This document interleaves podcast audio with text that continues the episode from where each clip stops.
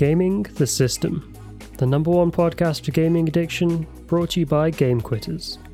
We use research backed information to provide you with helpful solutions to gaming disorder, as well as shedding light on some of the most pressing matters in the video game industry every single week. We'll also feature guests who are former gaming addicts and have gone on to game the system, creating a life for themselves outside of the virtual world. Thanks for listening. Hello, everyone. Welcome back to episode 21 of Gaming the System. For most of my life, I'd always find myself getting gaming related gifts Christmas. And I don't know about you, but I always looked for the game box shaped presents and couldn't wait to open it. I'd get given gaming related magazines or merchandise. It was just a normal life for me. And combine that with the fact that you're not at school for weeks with little homework to do, and at least in the UK anyway, it was pretty damn cold, so it was not like I could go out too often. These things all just come together to create the perfect storm of gaming heaven. So, how do you avoid video games over Christmas? With two and a half billion gamers around the world, it's become so normalized as a society that oftentimes it's difficult to know what to do and how to avoid it. So, in this episode, I'm going to try and break it down into a few simple, actionable steps which will hopefully help you to have a game free Christmas and even ways that you can create less stress for future holidays by avoiding awkward conversations with family members about what do you want for Christmas? the first thing you're going to have to do is commit to not gaming. Now, it sounds obvious, but this isn't going to work if you take a half hearted approach. You need to tell yourself, right, this is going to be my first Christmas without video games. By the end of it, I'm going to have learned how to do X and Y. I'm going to transform myself into a new person, and I'm not going to let myself fall below the standards that I've set. Without a clear vision in your head of what you want yourself to become in the future, you can't expect to make any real change. This is turning into a self improvement podcast, but it's important to know. People aren't often aware of how much effort it really takes to overcome an addiction, I've been trying for five years and I still struggle with relapses. If I could put it in terms of gaming talk, maybe make it a bit more relatable, quitting video games is like beating the final boss of a campaign. You think everything is over, and then you're put right back at the start, you have to go through the entire game again, but on a harder difficulty. Now you have to deal with attacks from cravings, you're going to have to work harder in every aspect of your life to make improvements, you're constantly having to fight yourself, and the bitter reality is that this time, the campaign doesn't end. But that's what makes it beautiful. The process, the journey, the path, whatever you want to call it, it's what gives you that meaning. It's what spurs you on to work hard every single day. And without that focus, without that commitment to improve yourself, you'll only fall back to your old habits and you'll be right back where you started, never really making any sizable impact on your life. Got all that? Good. The next thing we need to do is make it difficult or next to impossible for you to play video games. If you've already started your journey of quitting gaming, this shouldn't be too much of a problem. Hopefully, if you've been following our guide over at gamequitters.com forward slash respawn, then you should have already got rid of your games and block sites such as Twitch. If not, or if you're just trying to avoid gaming for the next month to see what kind of transformational effects it had on your life, maybe you're a gamer that wants to give it a go, then I'll list some things you can do to help. I mentioned deleting your games, and this is often the most difficult part of the process. It can sound pretty daunting and is a necessary step for anyone who wants to really conquer their gaming addiction. However, if you're someone that just wants to avoid gaming over Christmas, you might not need to take such a drastic step. What you can do instead is put away your gaming hardware in a closet, give it to a friend, or get someone to hide or lock it up, uh, lock up some crucial pieces pieces of your system. For example, you can have someone hide away your hard drive or your power cables, and then put your games away from sight. Or if you play on PC, you could take out your graphics card and get someone to lock it away and look after it. Whatever method you think will work best for you, some are more drastic than others, do it as soon as you can if you do want to delete your accounts like uh, Steam or uh, whatever platform you have it on, we've got some guides over on YouTube and the Game Quitters website. Just search for how to delete your Steam account. uh, but this will permanently delete all of your video games from Steam. If you struggle with mobile gaming, there are a couple of things you can do, such as installing an app blocker on your phone and have someone else lock the app with a password.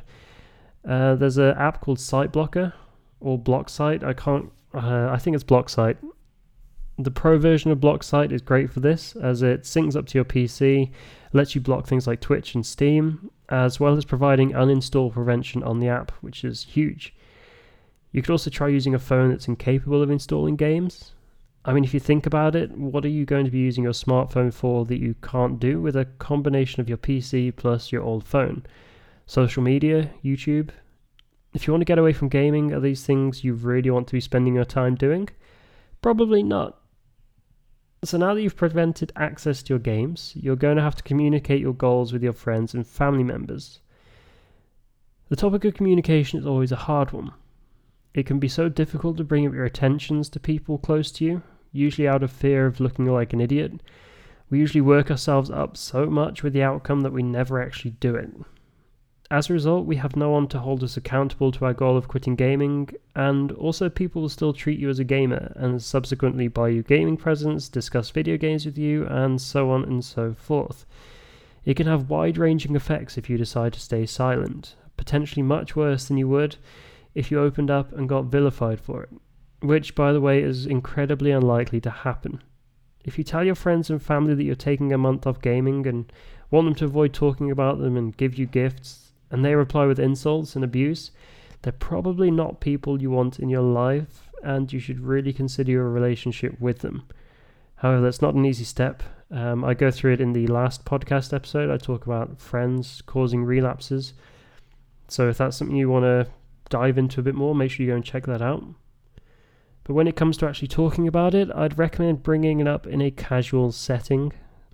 You could say something like, Oh, by the way, um, I think I'm going to try not playing any video games over Christmas.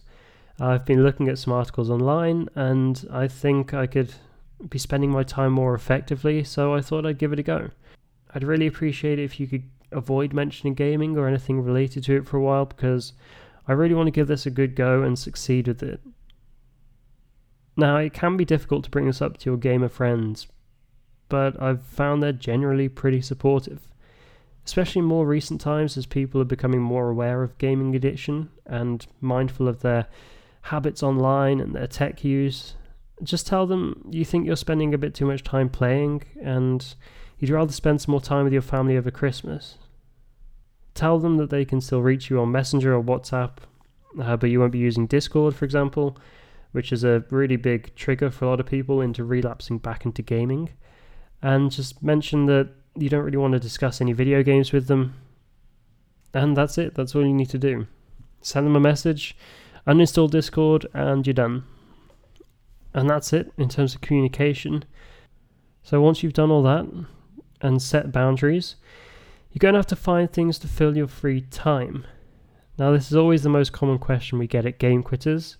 Gaming takes up a lot more time than people realize, and they're so hopeful about quitting, but soon discover they have to fill an extra 20 plus hours a week with something.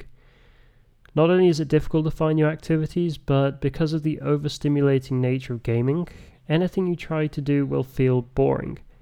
That's why so many people relapse. They take up new hobbies but get bored of everything quickly. They're so used to being amazing at something, such as video games, within a couple of hours of picking it up, uh, they're an expert at it, that when they start something that requires real effort with little reward for a long period of time, their brain tells them to go back to gaming as soon as possible.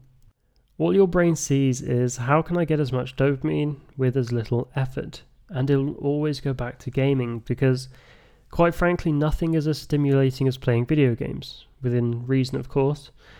So don't be surprised when you quit that your mind is going to be occupied with thoughts of gaming, you probably will even dream about them.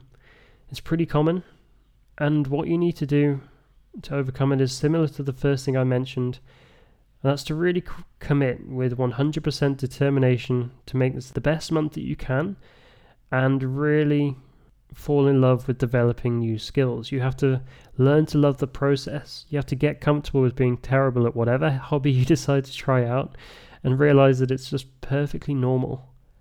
Over time, your skills will develop into something incredible, but at the beginning, it's going to be tough. Like, really tough. It's why we tell people to take 90 days off gaming to give them the chance to get over the dopamine dependent brain that they've built up from years of gaming and to actually make some real progress in new skills.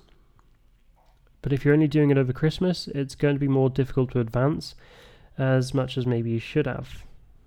If you have things you want to take up, such as learning a language, an instrument, woodworking, hiking, cooking, working out, etc., then now is the perfect time to do it. You can also go to the Game Quitters hobby tool for more ideas.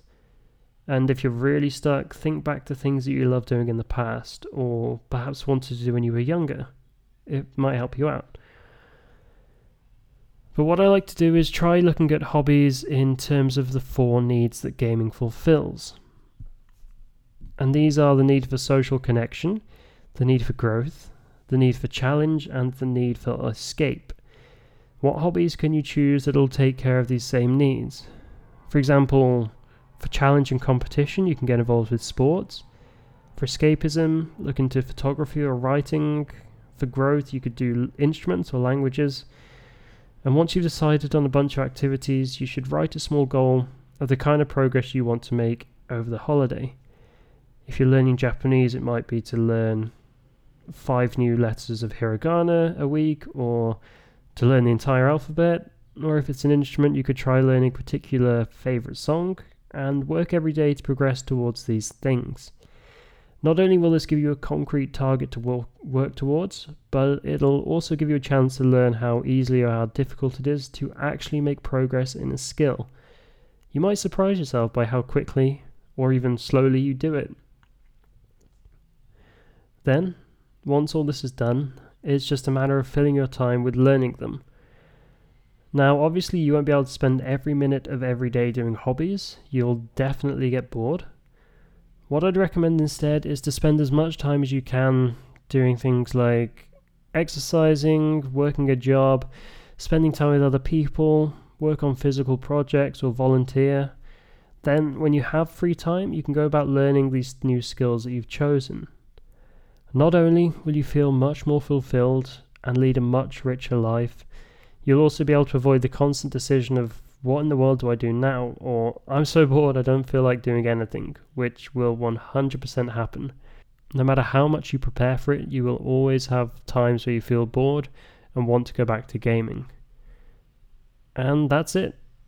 That's how you can make this the best game free Christmas you ever had. You could try writing down how you feel before starting, like your emotions, your mood, your sleep, your productivity, clarity, and then afterwards, in order to reflect on the changes you noticed, do it again and compare. See what's changed. And if you're going to give it a go, let me know by sending an email to me. It's james at gamequitters.com. I'd genuinely love to hear about it. But anyway, thanks for tuning in, and don't forget to rate and review the episode if you enjoyed it. It could be your Christmas present to me and to Game Quitters, I'd really appreciate it. But until next time, Peace. Thanks again for listening to this episode of Gaming the System, the number one podcast on gaming addiction brought to you by Game Quitters. As always, if you enjoyed the episode, make sure to share it around to family members, friends, or anyone you think could benefit, and don't forget to leave a review. It's super helpful. Check us out on social at Game Quitters everywhere, and if gaming addiction is affecting your life, we recommend having a look at our guide on the website it's gamequitters.com forward slash respawn if you're a gamer, and gamequitters.com forward slash reclaim if you're the parent or loved one of an addict. The important thing is not to lose hope, and remember, real life is always worth fighting for. See you in the next episode.